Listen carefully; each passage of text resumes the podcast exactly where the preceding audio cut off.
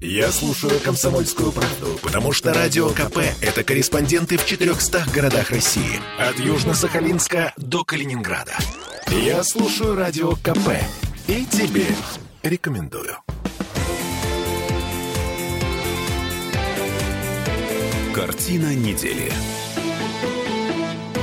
А мы вернулись, вернулись в петербургскую студию радио «Комсомольская правда». Я Дмитрий Делинский, ректор гуманитарного университета профсоюзов Александр Записовский. В этой четверти часа давайте вспомним о том, что у нас год семьи в разгаре. Пару mm. недель назад Владимир Путин объявил о начале, официальном начале. Семья по Конституции Российской Федерации, по нынешней версии, это союз мужчины и женщины. А что дети? Дети по свежей редакции Конституции являются, цитирую, важнейшим приоритетом государственной политики России. Государство создает условия, способствующие всестороннему духовному, нравственному, интеллектуальному и физическому развитию детей, воспитанию в них патриотизма, гражданственности, уважения к старшим. Государство, обеспечивая приоритет семейного воспитания, берет на себя обязанности родителей в отношении детей, оставшихся без попечения. А вот только детей извините, не наклали. У нас в Петербурге рождаемость за 7 лет с 2016, когда у нас случился пик, локальный пик демографического взрыва, у нас падение почти на треть. В 2016 году было 73 тысячи новорожденных. На 5-миллионный город 73 тысячи детей за год. По итогам 2023 49,5 тысяч. Куда катимся? Дмитрий, ну это огорчение всех индустриально развитых стран. Чем выше благосостояние, тем меньше детей. Это мировая закономерность, давно уже изученная, хотя и очень грустная. Для того, чтобы в индустриальном государстве, о котором вы говорите, да, с таким уровнем благосостояния, а, приходится бежать для того, чтобы хотя бы оставаться на месте. Когда ты бежишь, тебе не до детей. Тебе нужно построить гнездо. Средний возраст э, женщины рожающие ребенка в Петербурге 30 лет. Самый высокий среди российских регионов.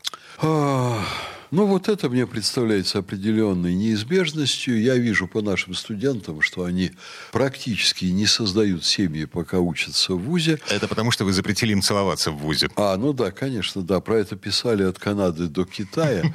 Вот. Я не против целоваться, я был против поцелуев как формы приветствия малознакомых людей в период пандемии. А, меня, пожалуй, э, больше волнует вот что. Ну, во-первых, я скажу сразу, что я верю в то, что государство обладает потенциальными возможностями и рычагами для увеличения рождаемости. Правда, для этого надо обеспечить экономическую стабильность, для этого надо обеспечить прочное положение страны в мире. То есть возможности регулировать рождаемость и ее повышать, они лежат, конечно, через независимость независимость государства, укрепление стабильности, благополучия. В этом смысле Россия на правильном пути. Особенно, если не будет проводить переговоры с Украиной, а просто разобьет нынешних нацистов и загонит их как можно дальше, но очередную канадскую иммиграцию. Но для этого нужно, чтобы Соединенные Штаты прекратили поддержку. Да, я думаю, что Путин. их поддержка не поможет. А, Гитлера ну, поддерживала это... вся Западная Европа. Я понимаю, просто путь, да. путь будет длиннее. Вот. Ну, это очевидные вещи, безусловно. Но для меня сейчас, вот как для ректора и человека, который занимается проблемами молодежи, куда более актуальна проблема воспитания молодежи и все ярче высвечивающаяся проблема негативного влияния части родителей на детей. Я уже с этими детьми сталкиваюсь в виде студентов. Вот, но уже хочется заниматься воспитанием некоторых родителей. Вся страна, конечно, помнит вот этого мужчину ростом с хорошего лося. Который, Это который в МГУ пристраивал да. дочку 12-летнего вундеркинда. Да, и который избивал профессора за то, что он поставил ей двойку. Это по телевидению показывала вся страна. Вот. И вот это такой, вы знаете, обобщенный образ определенной части, подчеркиваю, не всех, конечно, много замечательных родителей, но появился заметный слой слой вот таких лосей, которые готовы бить профессоров и объяснять, какие оценки ставить их детям. А это потому, что у них на подкорке образовательная услуга. Вот как цитата mm. из российских законов, в которых в какой-то момент появилось э, вот это понятие «услуга». Э, соответственно, все, кто связан с образованием ребенка, услуга. Дмитрий, не надо о больном. Владимир Путин уже чуть ли не два с половиной года назад дал поручение от имени Госсовета убрать из закона вот это понятие, а наше доблестное министерство во главе с министром для школ это сделали, а для вузов нет. До сих пор у нас еще существует эта система бакалавр-магистр, ничего не делается, палец в 25 году обещают. Да, обещают. А потом остались еще все вот эти гримасы с ЕГЭ, то, от чего можно было бы давно отказаться, трансформировав, кстати, совсем убирать ЕГЭ не надо. Вот. Ну, а четырехлетнее образование – это образование по модели техникума, конечно, его нельзя называть высшим. А... Это нам западники навязали. Слушайте, погодите. А Владимир Путин не далее, как 25 января на встрече со студентами в Калининграде говорил, что никакой дискриминации по признаку бакалавр-магистр-специалист не будет. Человек с высшим образованием, с дипломом о высшем высшем образовании будет считаться человеком э, с высшим образованием. Владимир Владимирович утешает. Mm. По закону это именно так, это записано с самого начала. Но у государства и даже у Владимира Владимировича нет возможности заставить работодателей считать четырехлетнее образование полноценным высшим образованием. А диплом вообще в современном обществе имеет какой-то смысл? Имеет смысл и достаточно большой, потому что это, ну, как бы начальный уровень гарантии гарантии. А потом, конечно, человек себя проявляет на работе, но если он уже пришел совсем без диплома, или если он отучился 4 года всего-навсего, это уже тогда что-то не вуз он закончил, а что-то типа техникума или ПТУ, но в это уж веры совсем нет. А, но смотрите, у человека могут быть навыки, у человека могут быть компетенции. Пусть работает техником. Mm со своими компетенциями, со своими навыками, точит карандаши, заваривает чай, стоит у станка, в конце концов, работает водителем, есть... работает продавцом в магазине. При всей гениальности этого человека в той или иной отрасли, я не, не берусь сейчас судить, а человек легко Слушайте. и непринужденно может быть очень-очень-очень ценным кадром, но у него нет диплома, потому что, ну, так получилось. Я бы э, вел бы речь о более простых вещах. Допустим ли мы человека, с образованием в 4 года к выполнению серьезных функций за пультом атомного реактора. Э, авария в Чернобыле, она произошла, там сидели все квалифицированные люди за пультом, но сработало стечение обстоятельств плюс человеческий фактор. Даже с очень высоко квалифицированными специалистами. Ну, а уж если там 4 года, то просто ждите беды там, где ну, требуется ответственность, там, где требуется высокая квалификация.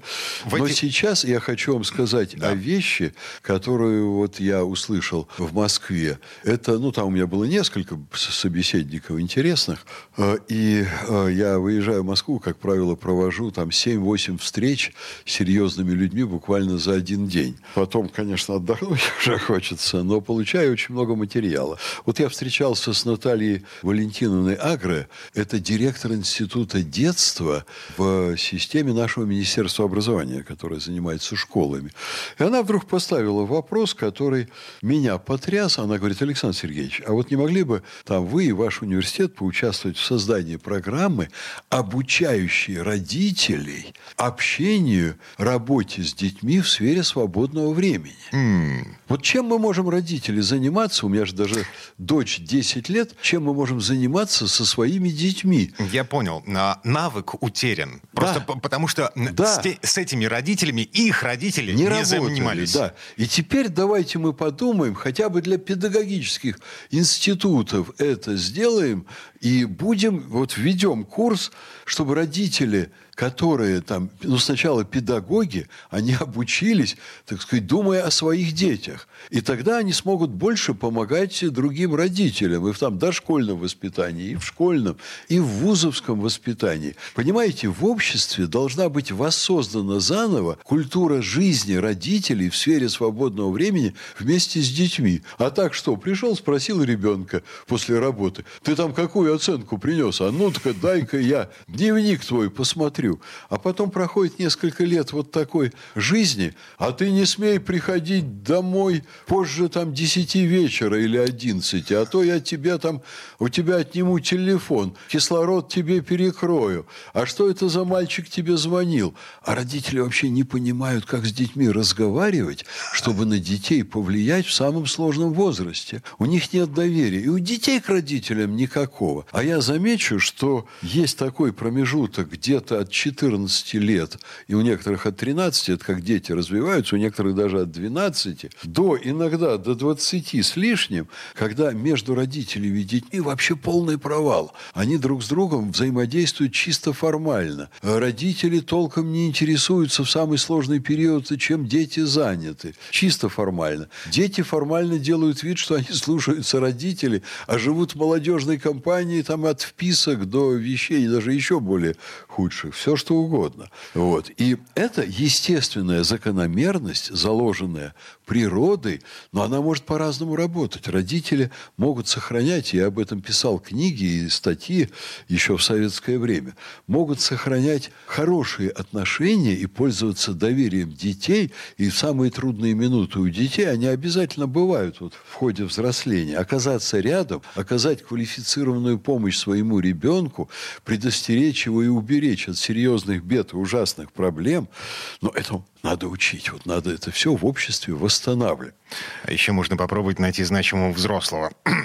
Ну, Эрзац родителя, который будет рядом в, Слушайте, вот, в я тот вот момент. так думал, да. когда я воспитывал своего сына, ему сейчас 40 лет, я думал, он находится рядом, он все увидит, как я делаю в этой жизни, и он будет лучшее брать от меня, а он даже, может быть, взял худшее что-то. И теперь я, ну, локти укусить не могу, но у меня чувство вины перед моим сыном, он, в общем, наверное, хорошим человеком вырос, но чего-то я не додал, я не додал внимания, я не додал общения. И вот не дай бог, я никому не желаю из наших радиослушателей упустить время, когда ты можешь вот установить настоящий душевный контакт, духовный контакт со своими детьми в ходе совместной деятельности. Потому что нотациями и рассказами о своем замечательном прошлом, боевом, там, революционном и так далее, ребенка воспитать невозможно. Надо с ним участвовать в общей деятельности, в ходе деятельности вот э, с ним формировать маленький семейный коллектив и устанавливать очень сильное взаимопонимание. Я думаю, что мы как раз будем об этом работать. Над этим работать, в том числе и с институтом детства. Ага. Я еще раз напомню, речь идет о том, чтобы научить родителей Рабо- а. общаться с детьми. Так, все, у нас время вышло. Александр Записовский, ректор Гуманитарного университета профсоюзов. Я Дмитрий Делинский. Всем спасибо и хороших выходных. Спасибо, всего доброго. Картина недели.